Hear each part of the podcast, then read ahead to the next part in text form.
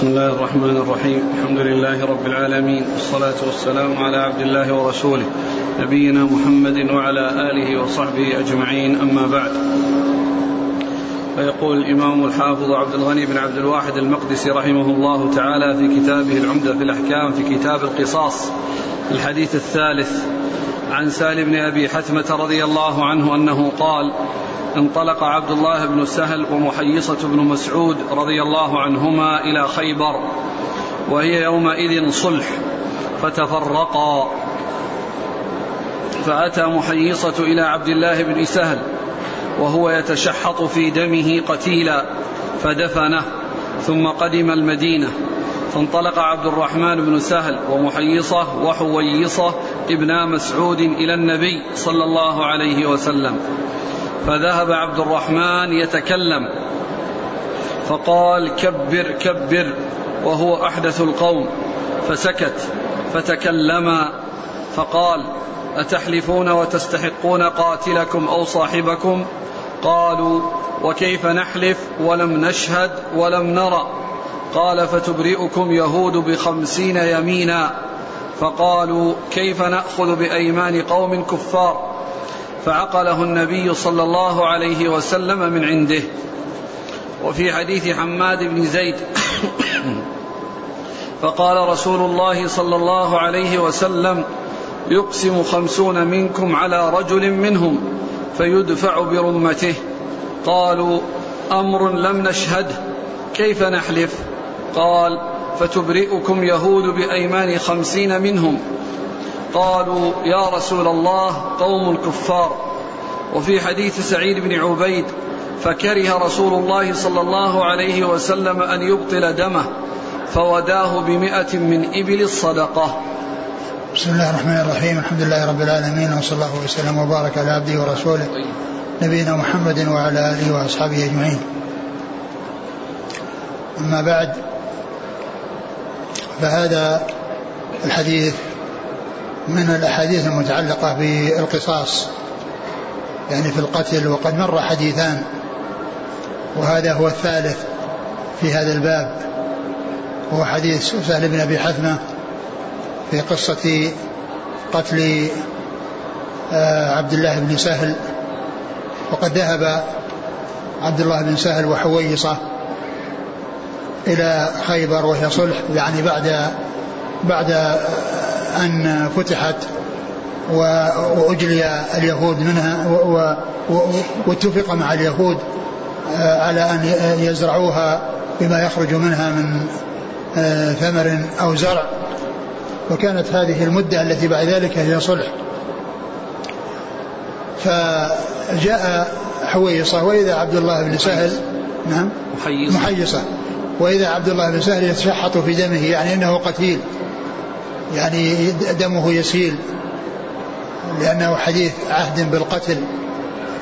فتوفي فدفنه حويصة محيصة ثم إنه جاء إلى المدينة وحضر ثلاثة عند الرسول صلى الله عليه وسلم وهما حويصة ومحيصة بن مسعود وعبد الرحمن بن سهل أخو عبد الله بن سهل القتيل.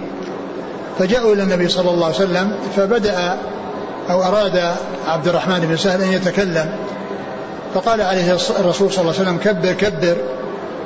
وكان أحدث الثلاثة سنا يعني كان أصارهم فقال له رسول الله رسول الله صلى الله عليه وسلم كبر كبر يعني دع الكبير يتكلم. أو اترك الكبير يتكلم أو الكلام يكون للكبير. فسكت فتكلم أي حويصة ومحيصة بالذي حصل.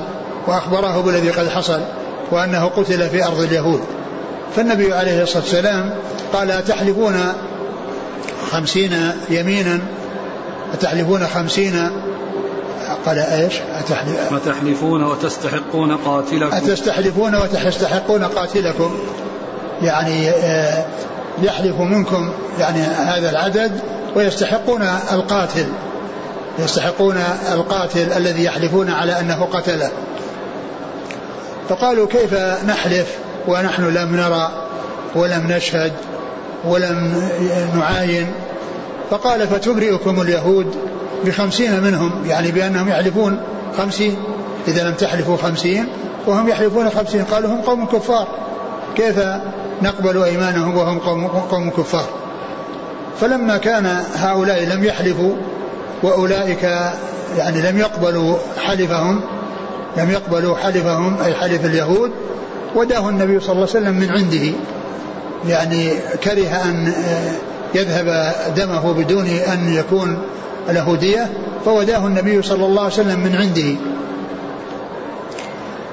و ثم ذكر الطريقة الثانية أو الحديث الثاني أو الطريقة الأخرى التي فيها يعني مثل ما تقدم في في في في, في, في هذه الرواية وأنه قال إذا حلفتم على واحد منهم بعينه يدفع إليكم برمته المقصود بالرمة الحبل يعني معناه أنه آه، آه، يعني يقاد بالحبل ويجر إليكم ويسلم لكم حتى تقتصوا منه حتى يحصل منكم القصاص أو يحصل لكم القصاص منه. فقالوا كيف نحلف؟ و ونحن لم نشاهد فقال تبرئكم اليهود فيعني فقالوا إنهم قوم كفار.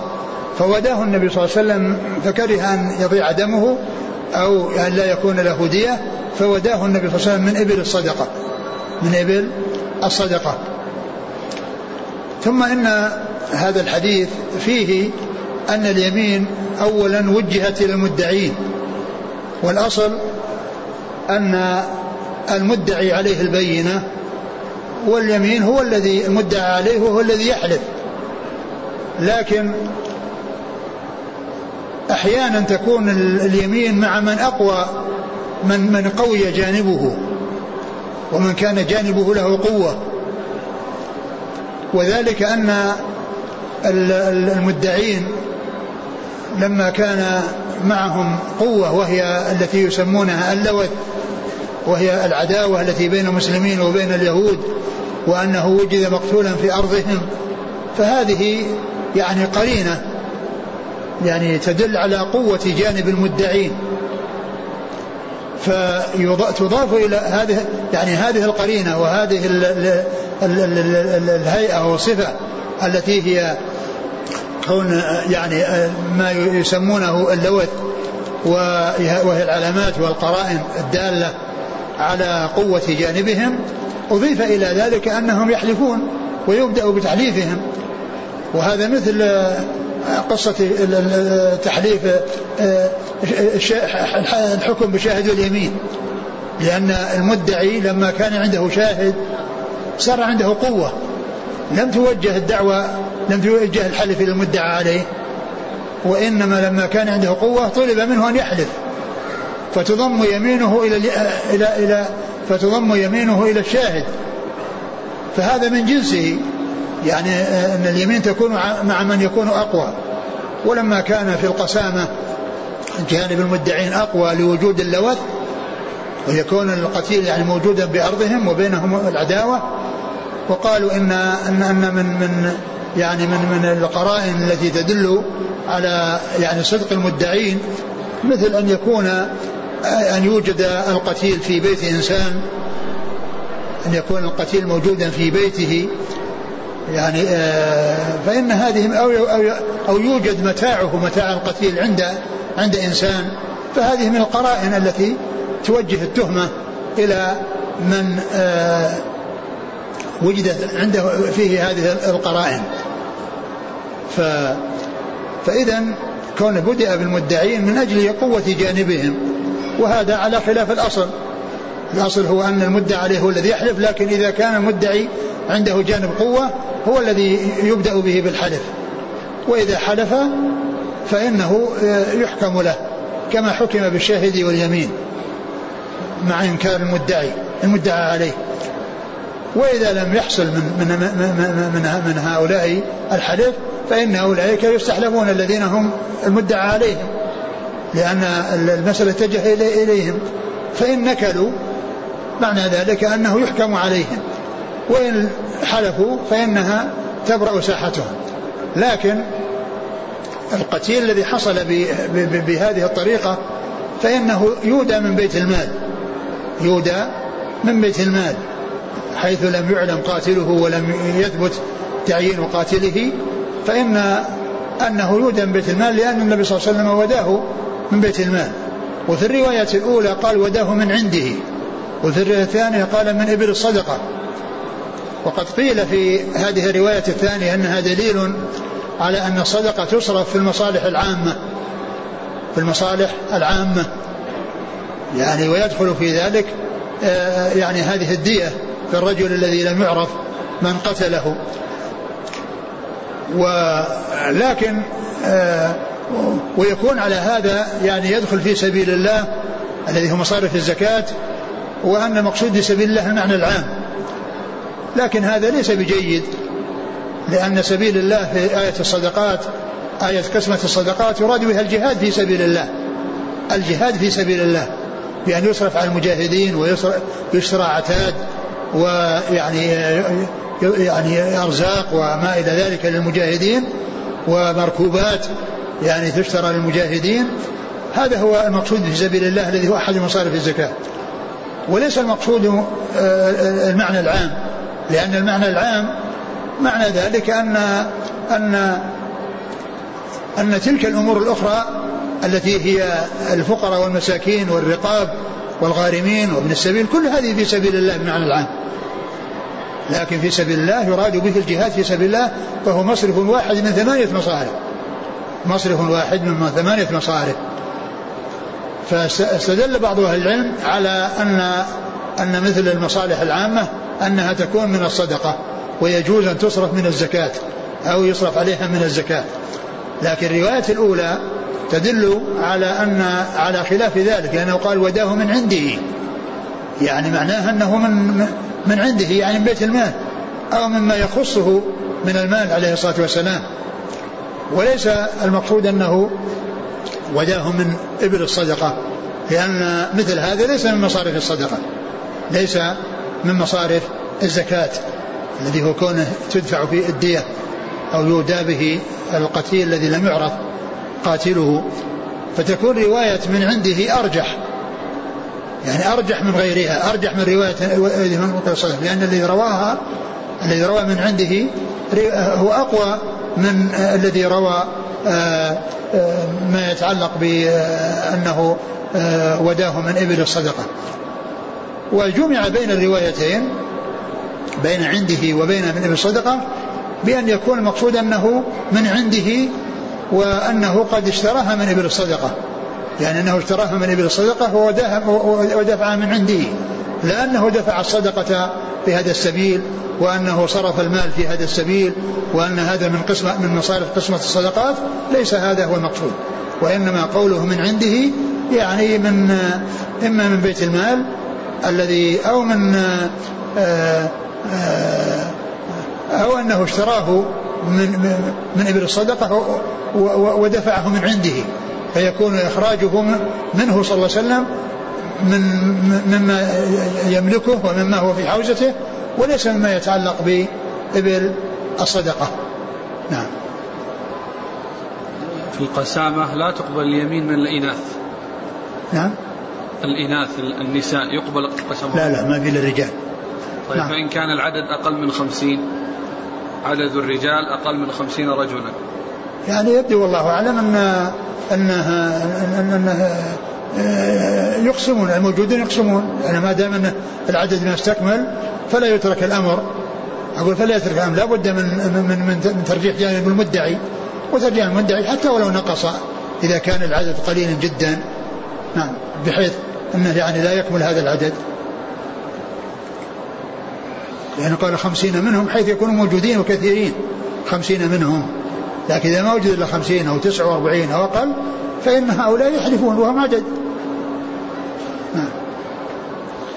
وعن أنس بن مالك رضي الله عنه أن جارية وجد رأسها مرضوضا بين حجرين فقيل من فعل هذا بك فلان فلان حتى ذكر يهودي فأومأت برأسها فأخذ اليهودي فاعترف فأمر رسول الله صلى الله عليه وسلم أن يرد رأسه بين حجرين ولمسلم والنسائي عن أنس أن يهوديا قتل جارية على أوضاح فأقاده رسول الله صلى الله عليه وسلم بها. ثم ذكر هذا الحديث في قصة اليهودي الذي رض رأس امرأة بين حجرين بين حجرين من أجل آه ذهب من أجل أوضاح من, من فضة اللي هو حلي يعني قتلها من أجل هذا الذي معها من أجل أن يحصل عليه ثم قتلها وفر وأدركت وفيها رمق فيها حياة. فكانوا يعني يعرضون عليه أسماء قتلك فلان قتلك فلان قتلك فلان حتى ذكروا اسم يهودي فأشارت برأسها أن نعم.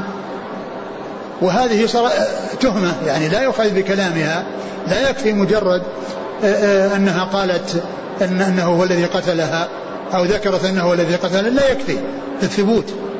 لأن لأن لأن هذا جانب المدعي والمدعي لا بد فيه من البينة وهذه مجرد دعوة لكنها يعني شبهة أو قرينة تدل على أن الذي وجهت إليه متهم. يعني فيقبض عليه ويسجن ويعني يساءل و ولكن هذا الرجل أتي به فاعترف اعترف فإذا إدانته ليس بدعوى المرأة وإنما هو باعترافه عندما أتي به ويعني كلم في هذا فقد اعترف فوداه النبي فقتله النبي صلى الله عليه وسلم كما قتل الجارية أمر بأن يرد رأسه بين حجرين. يعني آه، جزاء وفاقا. لأنه رضها بين حجرين فيرد رأسه بين حجرين. قال وفي هذا دليل على أن القتل يكون يعني آه، يكون وفقا لما حصل به القتل. قتل الجاني يعني يكون موافقا ومطابقا لما حصل به قتل المجني. فإذا كان قتله ب ب يعني بالغرق أغرقه ورماه في البحر أو رماه فمات بسبب ذلك فإنه يعاقب بإغراقه. وكذلك إذا كان برضه بين حجرين يرض بين حجرين. وإذا كان بأي يعني طريقة آه، لكنها غير محرمة يعني أصلها محرم فإنه يعاقب بمثل ما عاقب به ويجازى بمثل ما صنع بالمقتول. وبعض أهل العلم قال إن كل قتل يكون بالسيف. إن قتل كل قتل يكون بالسيف بأي طريقة كانت. ولكن الصحيح هو هذا القول الذي دل عليه هذا الحديث وهو أن أنه يقتل آه، آه، بالطريقة التي قتل بها. يقتل بالطريقة التي قتل بها. فهذا فيه الدليل على أن القتل يكون مطابقا لما حصل به القتل المجني عليه وأيضا على أن الرجل يقتل بالمرأة. نعم.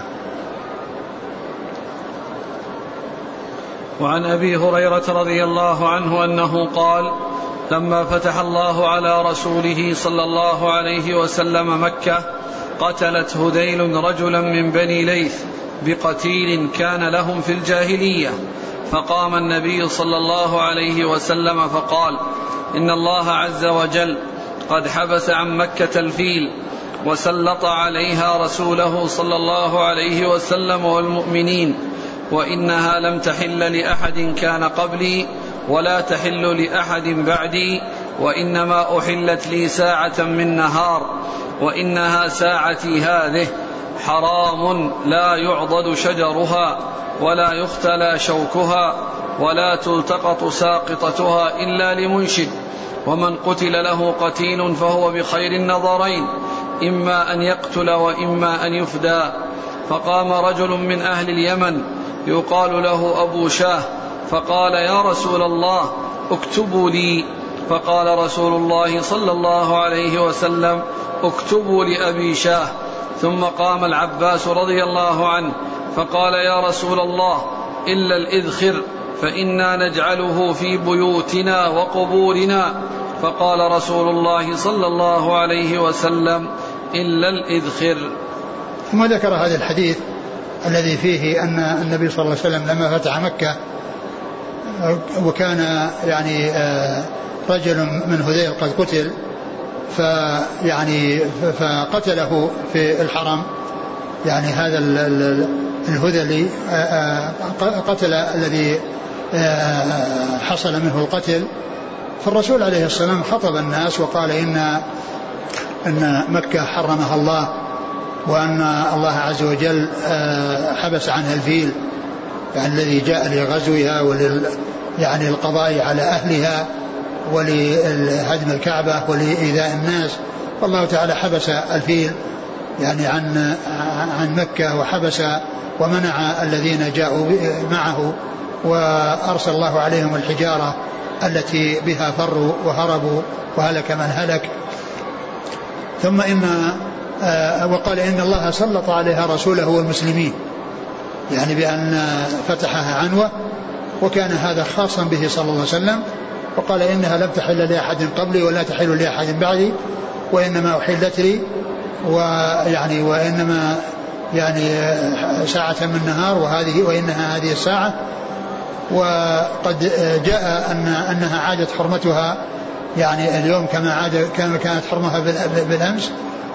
ثم بين عليه الصلاة والسلام حرمتها وقال إنها حرام لا يختلى خلاها ولا يقطع شجرها ولا يصاد صيدها ولا تلتقط لقطتها إلا لمنشد.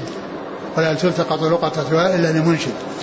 وهذا فيه بيان يعني هذه الأمور التي تدخل في التحريم بأنه آه، لا يقتل فيها لا, لا, لا يصاد فيها الصيد ولا ولا يقطع فيها الشجر ولا يحش الحشيش الذي هو الرطب لا يقتل خلاها الذي هو الحشيش الرطب ولا يقطع الشجر والذي غرسه الناس الذي أنبته الله. وأما الشيء الذي غرسه الناس فلهم أن يقطعوه. إذا زرعوا زرعا فلهم أن يحصدوه في الحرم. وإذا غرسوا غرسا فلهم أن يقلعوه. ولكن الذي أنبته الله عز وجل هذا هو الذي لا يجوز لهم أن يتعرضوا له. ومن السر في كون الحرم لا يصاد صيده ولا يقتل خلاه ولا يقطع شجرة أن الله عز وجل لما جعل الصيد آمنا في الحرم أيضا جعل قوته وغذاءه لا يتعرض له أحد. يعني لأن الصيد إذا دخل الحرم يكون عنده قوته. إذا كان الناس منعوا من من قطع الشجر ومن أخذ الخلاء الذي هو العشب الرطب. يعني من أجل أن الصيد الذي يدخل يجد غذاءه ويجد طعامه. الله جعله آمنا وجعل عنده غذاءه وطعامه. الذي هو الشجر والعشب الذي منع من أخذه ومنع من, من, من قطعه. ف آه، آه، وقال ومن قتل ومن ومن ومن, ومن؟ ولا تلتقط لاقطة ساقطتها ولا تلتقط ساقطتها إلا لمنشد. يعني أن اللقطة أو الأشياء المفقودة ليس حكمها حكم اللقطة اللقطة في البلاد الأخرى. ومثلها المدينة. لأن المدينة مثل مكة جاء فيها ما جاء في مكة بأنها لا تلتقط لقطتها, لقطتها إلا لمن أشاد بها. كما أنه لا يصاد صيدها ولا يقتل خلاها ولا يقطع شجرها كل ذلك تتفق فيه مكة والمدينة. وإنما ميزت مكة والمدينة على غيرهما من البلدان بأن اللقطة لا تلتقط وإنما تنشد دائما لأن هذين الحرمين الناس يترددون عليهما. يذهب يأتون إليهما ويرجعون إلى بلدهم ثم يرجعون مرة أخرى ومرات. فاللقطة في الحرم تحفظ وقد يأتي صاحبها بعد مدة يعني جاء مثلا لعمرة أو جاء لحج ثم بعد عامين أو ثلاثة جاء لعمرة أو حج فالناس يترددون للعبادة يترددون إلى يعني هذه الحرمين للعبادة فتكون اللقطة تحفظ فيها. فقد يأتي صاحبها بعد سنة أو سنتين أو ثلاث بخلاف البلاد الأخرى التي ليست مثل الحرمين بالتردد عليهما فإنها تعرف سنة. وإذا مضى سنة فإنها آه، يتحقق من معرفة آه، صفاتها وعفاصها ووكائها ثم يستنفقها صاحبها وتكون وديعة عنده بمعنى أنه لو جاء صاحبها من بعد فإنها تدفع له وتكون صدقة هذا الذي آه يعني آه يعني هذا الذي حصل أنه أكلها يعني ليس ملكا مستقرا ثابتا بل في احتمال أن يخرج من ملكه فيما بعد لو جاء صاحبها وعرفها وذكر الصفات التي فيها فإنه يدفعها إليه فإنه يدفعها إليه ولا يكون ملكه إياها أي الملتقط بعد تمام السنة ملكا مستقرا. فهذا هو الحكم في غير الحرام. وأما بالنسبة للحرمين فحكمهما أن لقطتهما لا تلتقط لتردد الناس عليهما في مختلف الأوقات للحج والعمرة والزيارة لهذا المسجد المبارك مسجد الرسول صلى الله عليه وسلم الذي هو أحد المساجد الثلاثة التي لا تشد الرحال إلا إليها. ثم قال ومن قتل له قتيل فهو بخير النظرين. من قتل له قتيل يعني عمدا فهو بخير النظرين يعني يختار واحدا منهما إما أن يقتل قصاصا وإما أن يأخذ الدية وإما أن يأخذ الدية أو الفدية. وقد تكون يعني وذلك بالشيء الذي يرضاه بالشيء الذي يرضاه ولي القتيل. فإنه ليس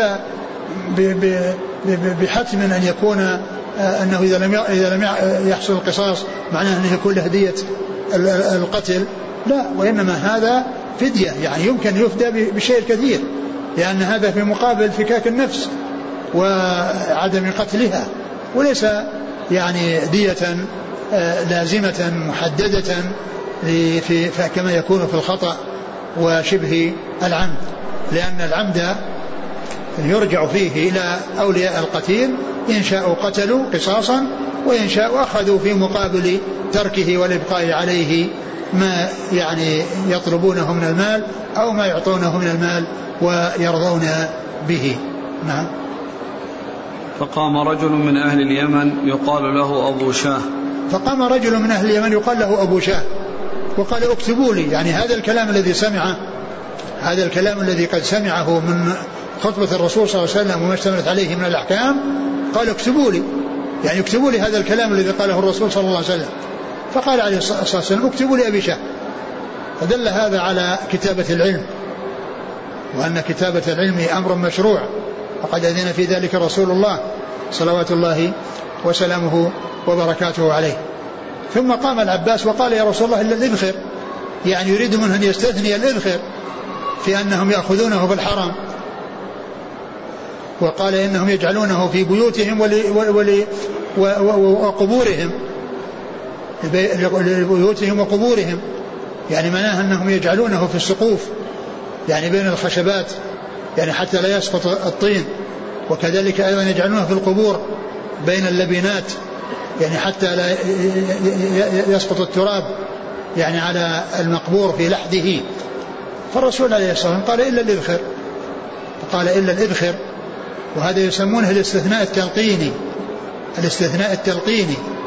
يعني يطلب منه أن يستثني ويقول له إلا كذا. يعني يريد أن يستثنيه من كلام سابق. وهذا من جنس العطف التلقيني. من جنس الاستثناء التلقيني اللي هنا العطف التلقيني الذي في قول آه، آه، لما قال الرسول صلى الله عليه وسلم اللهم ارحم المحلقين قالوا يا رسول الله والمقصرين. والمقصرين. هذا يسمى عطف تلقيني. قال اللهم ارحم المحلقين. قالوا والمقصرين. يعني يريد منه يقول والمقصرين. فبعد ذلك قال والمقصرين. يعني ليبين أن الحلقة أفضل من التقصير. نعم. وعن عمر بن الخطاب رضي الله عنه أنه استشار الناس في إملاص المرأة فقال المغيرة بن شعبة رضي الله عنه شهدت النبي صلى الله عليه وسلم قضى فيه بغرة عبد أو أمة فقال لتأتين بمن يشهد معك فشهد له محمد بن مسلمة. نعم. وعن أبي هريرة رضي الله عنه أنه قال اقتتلت امرأتان من هذيل فرمت إحداهما الأخرى بحجر فقتلتها وما في بطنها فاختصموا إلى رسول الله صلى الله عليه وسلم.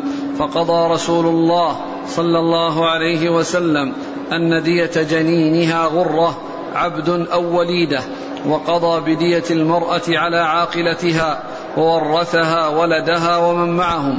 فقام حمل بن النابغة الهذلي فقال يا رسول الله كيف أغرم من لا شرب ولا أكل ولا نطق ولا استهل فمثل ذلك يطل؟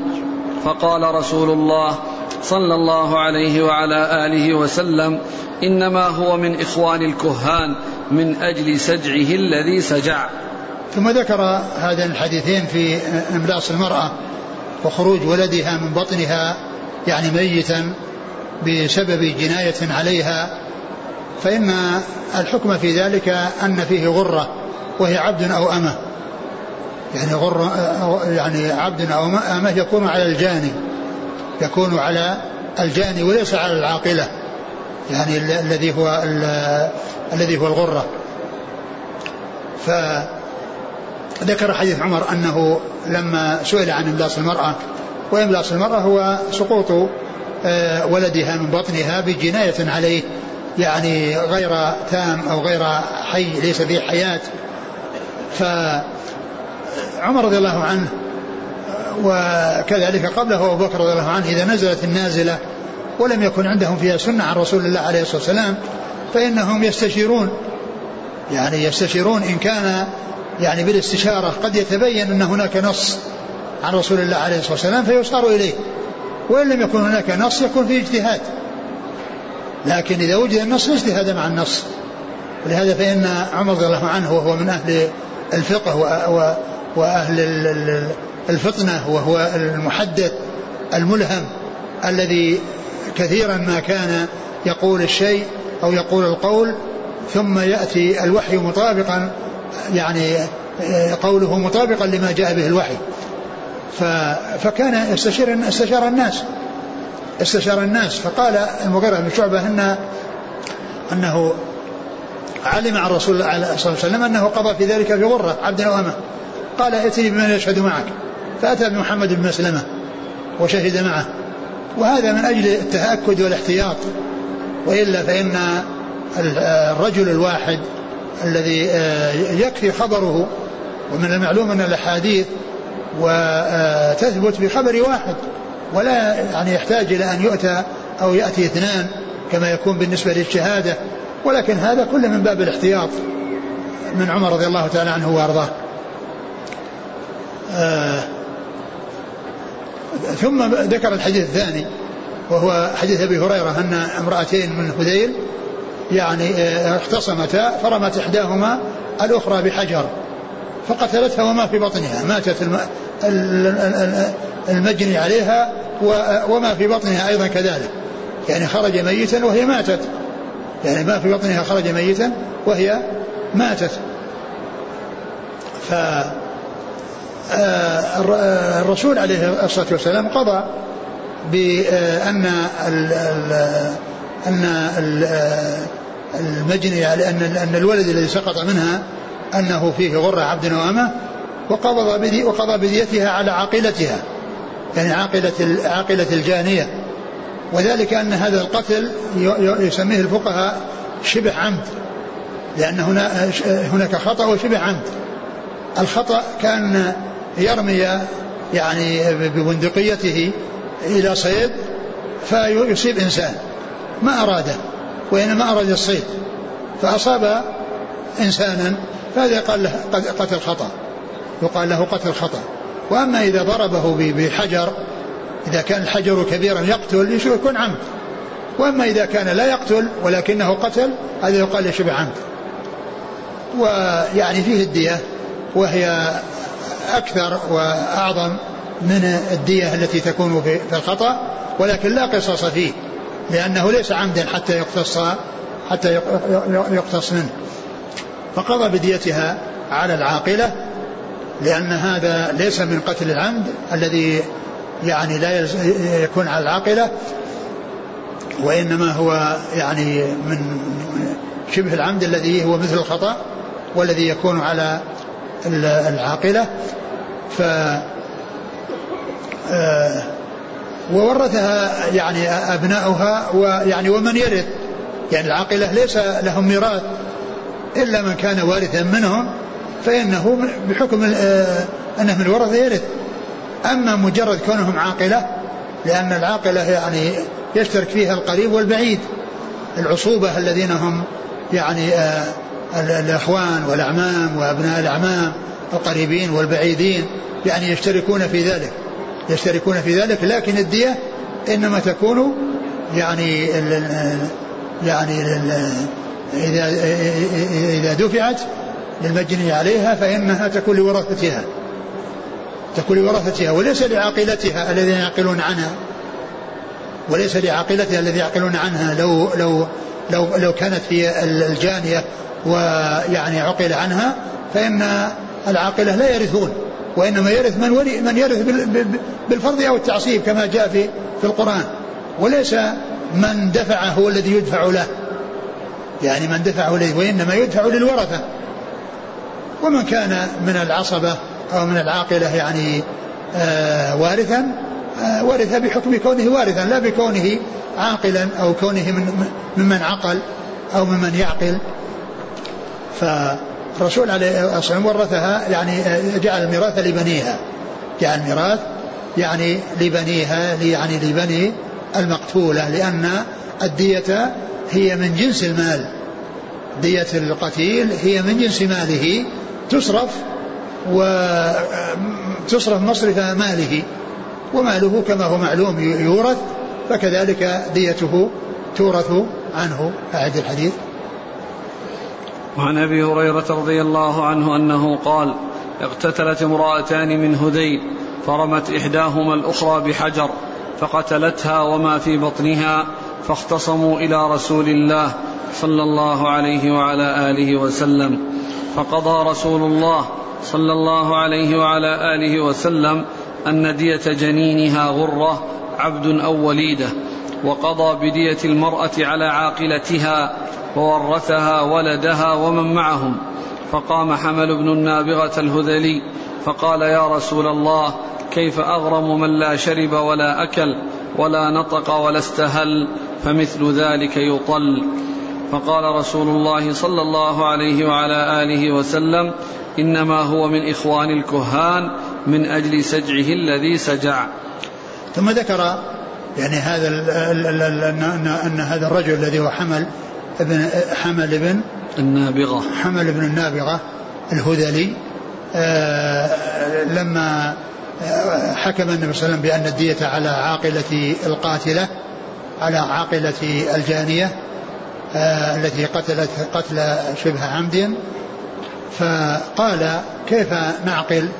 يعني ندفع دية من لا من لا أكل من لا. كيف أغرم من لا شرب ولا من لا شرب ولا أكل. يعني أنه يعني لم يولد حيا ويشرب ويعني يتغذى ولا ولا نطق ولا استهل.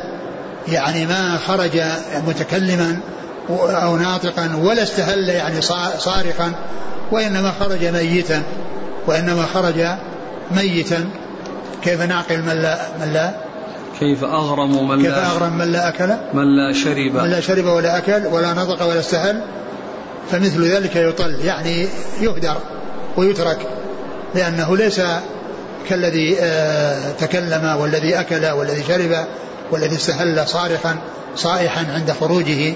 من بطن أمه فالنبي صلى الله عليه وسلم قال إن هذا من إخوان الكهان من أجل سجعه الذي سجع يعني كونه أتى بهذا الكلام آآ آه، آآ آه، الذي فيه هذا السجع ومعلوم أن السجع المتكلف وكذلك الذي يؤتى به في غير حق فإنه يكون مذموما. أما السجع الذي ليس بمتكلف والذي آه، يعني يأتي بغير تكلف فهذا وقع في كلامه صلى الله عليه وسلم. مثل اللهم من قلب لا يخشع ومن يعني دعاء لا يسمع ومن كذا. فإن هذه هذا من من جنس السجع إلا أن المحذور فيه ما كان على ذلك الوصف الذي هو كونه يعني متكلف أو كونه يعني فيه يعني اعتراض أو يعني آه، شيء فيه آه، آه، مطالبة بغير حق هذا هو الذي يذم من أجله وإلا مجرد السجع فإنه ليس بمذموم. وهذا هو شأن الكهان الذين هم من عادتهم السجع ويأتون بكلام متتابع مسجوع هذيان من هذيانهم يأتون به. فالرسول صلى الله عليه وسلم شبهه من هذه الناحية. نعم. وعن عمران بن حسين رضي الله عنهما أن رجلا عض يد رجل فنزع يده من فمه فوقعت ثنيتاه فاختصموا إلى النبي صلى الله عليه وعلى آله وسلم فقال يعض أحدكم أخاه كما يعض الفحل لا دية لك. ثم ذكر هذا هذا الحديث أن رجلا عض يد رجل فالمعضوض لما أحس بالألم نزع جذب يده بسرعة وبقوة. وكان ذاك قد يعني أثبت يعني أسنانه في في في في, في يده فانتزعت ثنيتان بسبب هذه الجذبة التي جذب يده. فجاء العاض الذي سقط ثنيته يطلب الدية من أجل يعني سقوط ثناياه. ويطلب من المجني عليه أنه الذي الذي نزع يده أنه يعطيه الدية لهذه لهذه الثنايا التي سقطت. فالرسول صلى الله عليه وسلم أنكر عليه وقال يعمد أحدكم فيعض أخاه يعض أخاه كما يعض الفحل يعني الفحل الذي هو غلاظ البهائم التي آه، يعني تعض بقوة ويحصل منها يعني هذه الشدة يعض كما يعض الفحل. اذهب لا دية لك. لأن الذي جذب يده إنما يريد أن يتخلص من, من, الضرر وليسلم من الوجع الذي آه، حصل له حتى لا يستمر عليه عليه الوجع. فأهدر النبي صلى الله عليه وسلم ثنيته لأنه هو الذي جنى هو الجاني نفسه وهو البادي بالظلم. وأما ذاك ليس بظالم ذاك أراد يتخلص من من الأذى ويتخلص من الضرر. فالنبي صلى الله عليه وسلم أهدر يعني ثناياه وأنه لا دية له وأنه هو المتسبب يعني في سقوط ثناياه لكونه اعتدى على هذا الذي اعتدى عليه بعضه وذاك أراد السلامة من من الوجع الذي أحس به بسبب هذا العض فأهدر النبي صلى الله عليه وسلم آه، ثنيتيه ولم يجعل لهما يعني شيئا. نعم. وعن الحسن بن أبي الحسن البصري قال حدثنا جندب رضي الله عنه في هذا المسجد وما نسينا منه حديثا وما نخشى أن يكون جندب كذب على رسول الله صلى الله عليه وعلى آله وسلم. قال قال رسول الله صلى الله عليه وعلى آله وسلم كان في من كان قبلكم رجل به جرح فجزع فأخذ سكينا فحز بها يده فما رقا الدم حتى مات قال الله عز وجل عبدي بادرني بنفسه فحرمت عليه الجنة.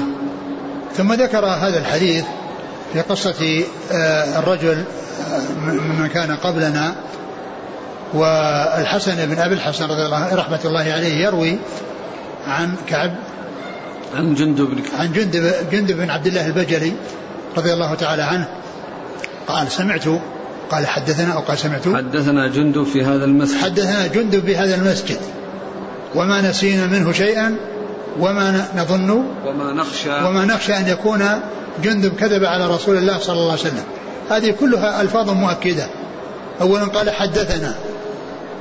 وقال في هذا المسجد. وقال ما نسينا يعني حفظنا الحديث. وما نتهم جندبا بأن يكون كذب على الرسول صلى الله عليه وسلم فإن هذه حقائق ثابتة وحكم يعني وخبر محقق أتى بهذه الجمل المتعددة التي تدل على تأكيد ثبوته.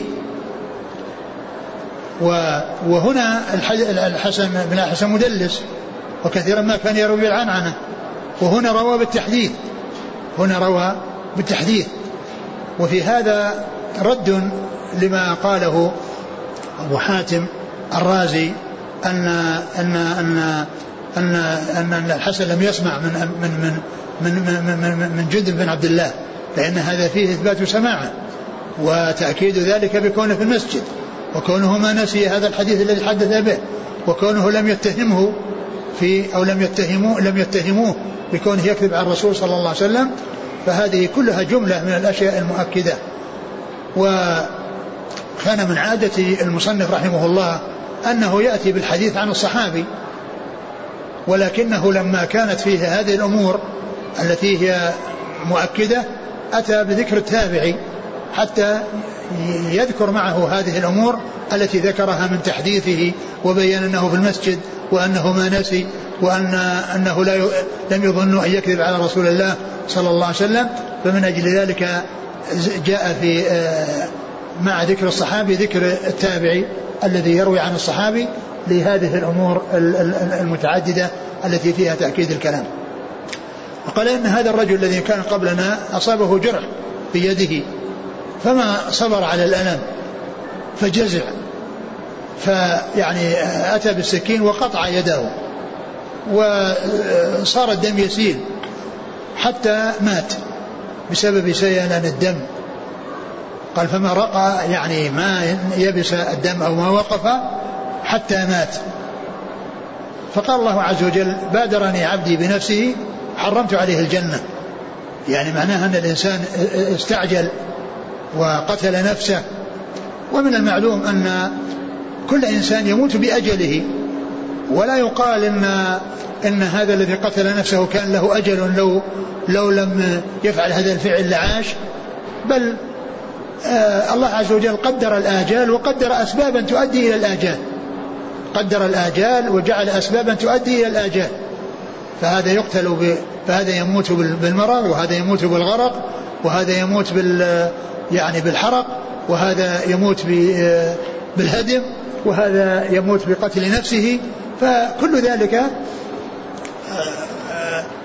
قدره الله عز وجل. وعمر الإنسان هو عمره وأجله هو أجله فلا يقال أن, أن, أن هذا الرجل لو لم يقتل نفسه فإنه يعيش. وإنما المقصود من ذلك يعني بيان أنه ما صبر وأنه قتل نفسه وأنه بذلك جاء أجله. يعني حصل أجله. فالله قدر أن يموت في, في وأن يكون سبب موته أنه قتل نفسه. بهذه الطريقة التي جاءت في في هذا الحديث. ثم قال حرمت عليه الجنة. حرمت عليه الجنة؟ هذا يعني كما هو معلوم من أحاديث الوعيد. وأحاديث الوعيد قال فيها العلماء منهم من قال إنها يعني ينبغي أن تبقى على هيبتها ولا تفسر ولا يتكلم فيها حتى يستعظم الناس أمر القتل ويشتد عليهم ولا يتهاونون به. وبعض أهل العلم قال إن المقصود بقوله حرم الله عليه الجنة ليس معنى ذلك أنها عليه حرام أبدا وإنما آه، حرم الله عليه الجنة إذا شاء أن أن, أن لا إذا إذا شاء لا يعذبه أنه لا يدخل الجنة مع أول من يدخلها.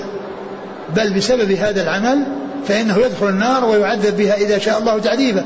وإن شاء الله تعالى يعفو عنه فإن الله يعفو عنه ويدخل الجنة. يدخل الجنة.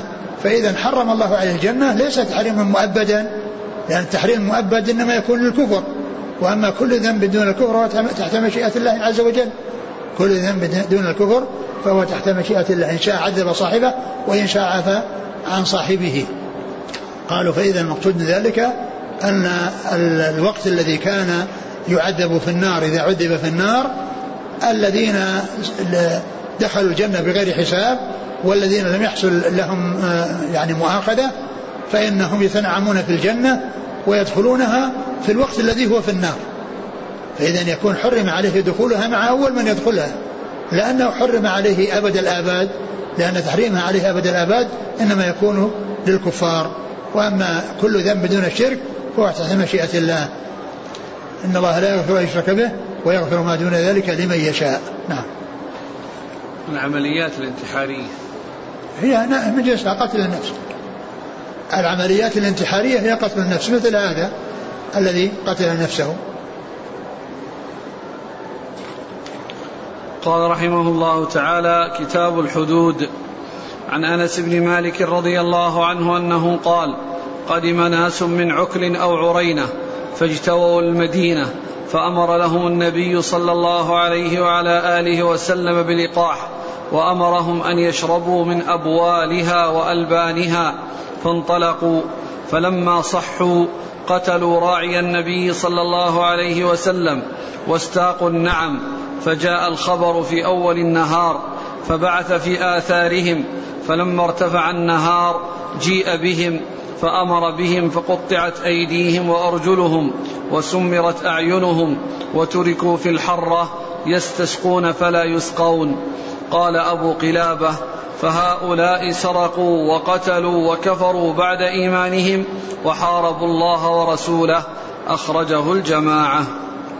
ثم ذكر هذا الحديث حديث حديث العرانيين. كتاب الحدود. كتاب الحدود. الحدود هي العقوبات التي المقدرة على يعني جنايات معينة. يعني مثل حد السرقة وحد الزنا ويعني وحد القذف يعني عقوبات على ذنوب وعلى كبائر.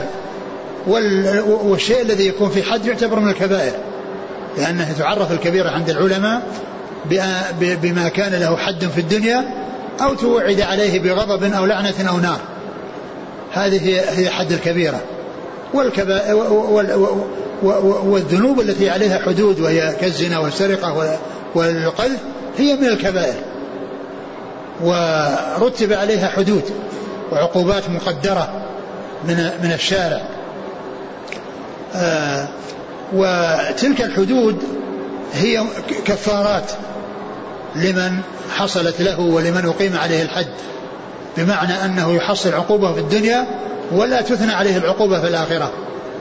حصل جزاء في الدنيا على هذا الذنب الذي اقتربه والآخرة لا يعاقب عليه مرة أخرى. ولهذا قيل للذنوب أنها جوابر الحدود أنها جوابر. يعني تجبر النقص. ويدل على ذلك الحديث الذي حديث عبادة بن صامت الذي فيه فمن أتى شيء منها ف يعني أقيم عليه الحد أو عقب كان كفارة له. كان كفارة له. يعني معناه أنه حصل عقوبته في الدنيا فلا يعاقب على هذا الذنب في الدار الآخرة. ولهذا قال والحدود جواهر يعني تجبر النقص الخلل الذي قد حصل يعني هذا الذنب الذي قد حصل جبر بالحد الذي أقيم عليه. وهي أيضا مع كونها جوابر زواجر. تزجر الإنسان أن يعود إلى مثل هذا العمل إذا أقيم عليه الحد وتزجر غيره حتى لا يعمل مثل العمل فيعاقب بمثل هذه العقوبة. فهي عند أهل السنة جوابر زواجر. جوابر لأنها تجبر النقص وتزيل الأثر أثر المعصية فلا يعاقب عليها في الآخرة. وفي نفس الوقت هي زاجرة للمحدود بحيث لا يعود إلى مثل هذا العمل مرة أخرى فيقام عليه الحد مرة أخرى. وأيضا لغيره فلا يعني آه، يقدم على مثل هذا العمل الذي يستحق عليه مثل هذه العقوبة فالحدود عند أهل السنة جوابر وزواجر يعني مع بعض ليست زواجر فقط وإنما هي جوابر مع كونها زواجر. ثم ذكر حديث العرانيين عن أنس رضي الله عنه أن ناسا من من من عكل وعرينة وهما قبيلتان من قبائل العرب جاءوا إلى المدينة فاجتووها يعني معناه أنهم ما ناسبتهم حصل لهم مرض فيها في بطونهم. فالرسول عليه الصلاة والسلام آه، أرشدهم إلى أن يخرجوا من المدينة ويذهبوا للفلات الذي فيه آه، تلك الإبل التي فيها لقاح يعني فيها ألبان وأمرهم بأن يشربوا من أبوالها وألبانها أن يشربوا من أبوالها وألبانها. وفي هذا دليل على أن يعني الألبان ألبان الإبل فيها دواء وفيها غذاء. فيها دواء وفيها غذاء. وأن أبوالها فيها فيها دواء وفيها شفاء.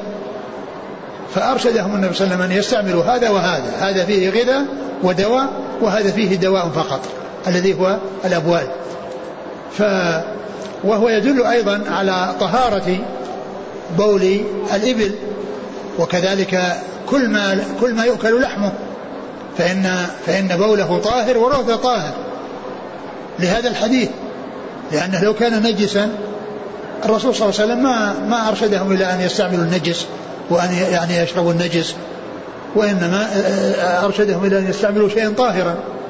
ارشدهم إلى ان يستعملوا شيئا طاهرا فهذا دال على طهارة ابوال الإبل. ومثلها كل ما يؤكل لحمه كالإبل كالبقر والغنم والخيل والصيد وما إلى ذلك. من كل ما يؤكل لحمه فإن روثه طاهر وبوله طاهر. يعني إذا وقع على ثوب إنسان لا يعتبر متنجسا وإنما يغسل من أجل القدر الذي فيه لا من أجل النجاسة مثل المخاط. مثل المخاط المخاط ليس بنجس ولكنه قدر. وكذلك مثل المني فإنه ليس بنجس ولكن فيه في قدر. فهو يعني يغسل من أجل المنظر الكريه الذي إذا رآه أحد يعني يعني ما يرتاح لرؤيته لسوء منظره لا لنجاسته. ويدل أيضا على طهارة أبوال الإبل. الحديث الذي آه، سبق أن مر وهو أن النبي صلى الله عليه وسلم طاف على بعير.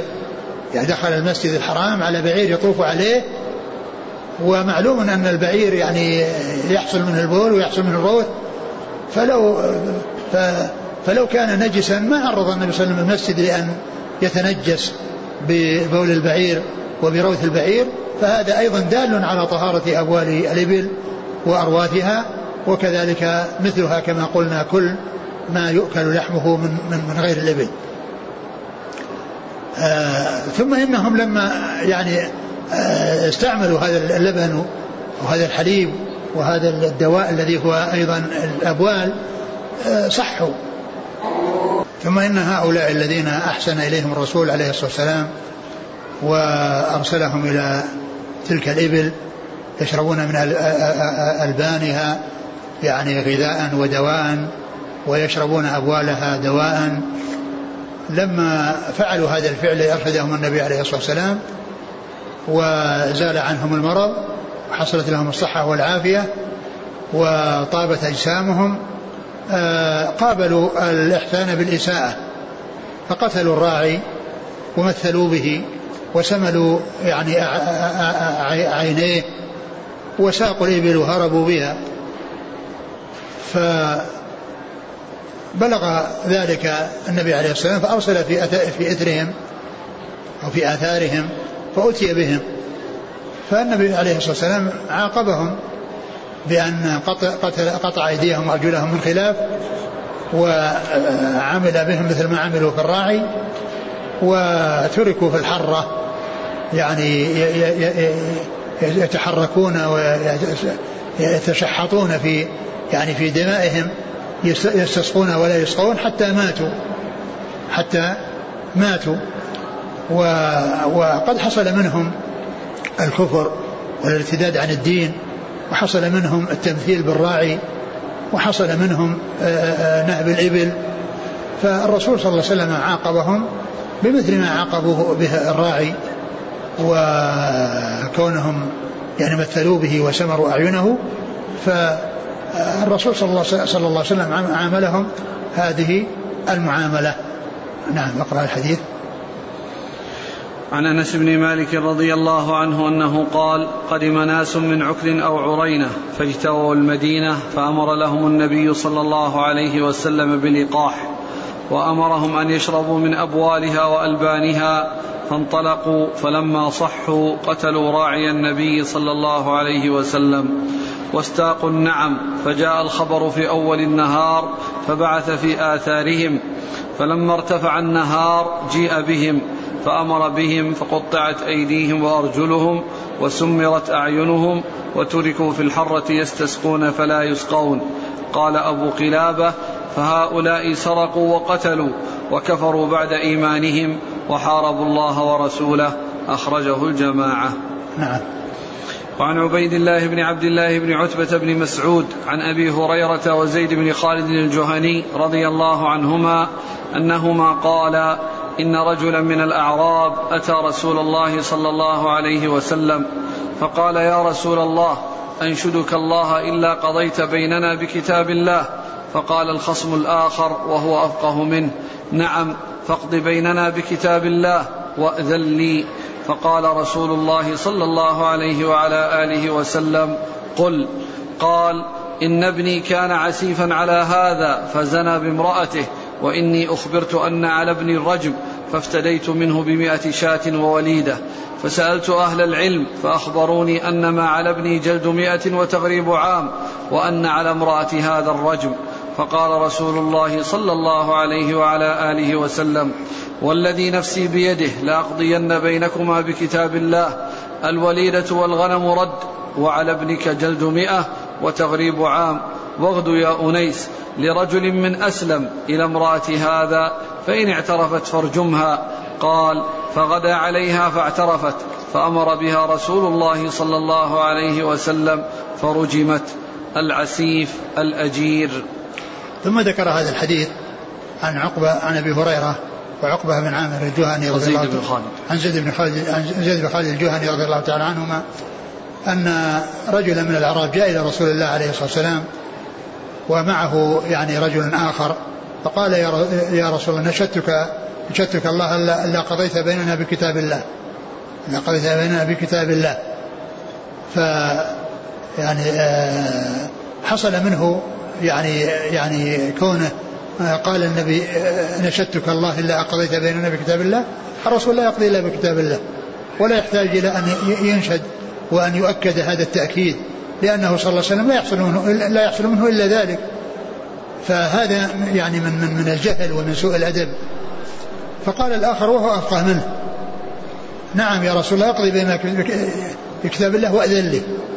يعني هذا الذي قاله من انه يقضى بكتاب الله أنا أريد أيضا يعني آه، أن تقضي بيننا بكتاب الله.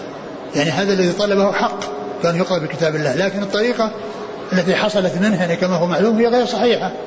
يعني كونه ينشد الرسول أن لا يقضي بينه أن يقضي بينه بكتاب الله هذا الرجل يعني كان أفقه منه. فقال نعم اقضي بينه بكتاب الله وأذن لي. كان يستاذن في الكلام. هذاك جاء على طول رمى الكلام. وقال يا رسول الله كذا وكذا وقال هذا الذي قاله من أنك تقضي بيننا أريده ولكن إذن لي.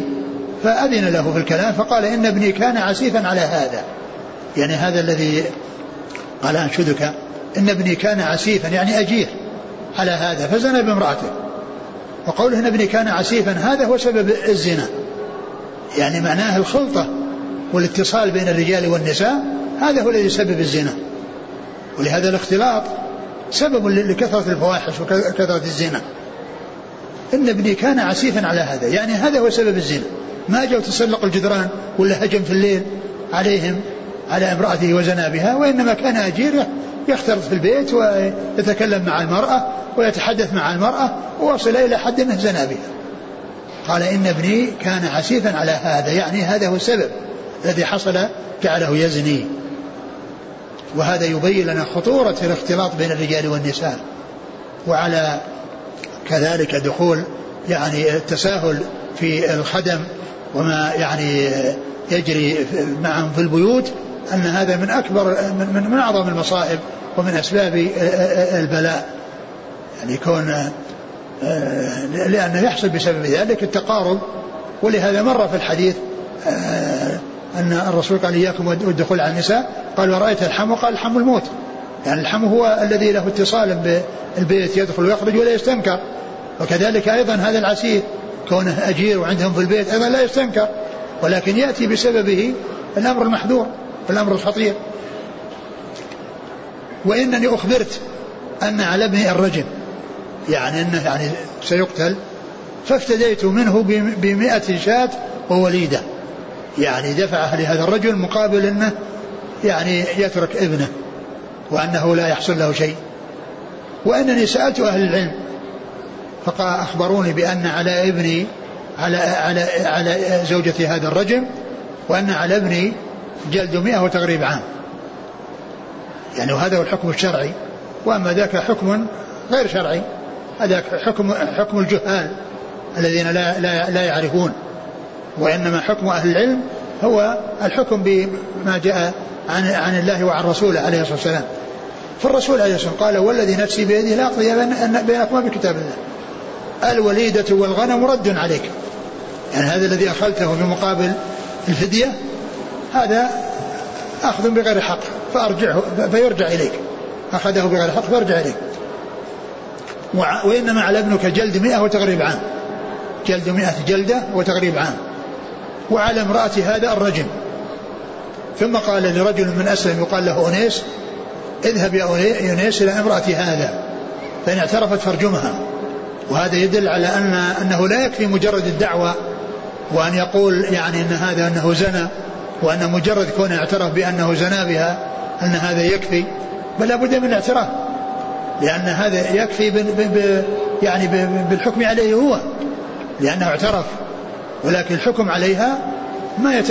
لا يثبت إلا باعترافها. أو بشهود يشهدون أربعة شهود. فذهب إليها فاعترفت فأمر بها فرجمت. ذهب بها يعني فأمر بها فرجمت. يعني و فبين عليه الصلاة والسلام الحكم الشرعي وأن هذا الذي قاله أهل العلم مطابق لما للحكم الشرعي وأن الرجوع إلى أهل العلم يعني فيه تحصيل العلم ومعرفة الحق والهدى وأن الذهاب إلى غيرهم فيه معرفة فيه الجهل وفيه الب... ال... ال... الوقوع في فيما هو باطل وعدم الظفر بما هو حكم شرعي وأن الرجوع إلى العلم وهذا يدلنا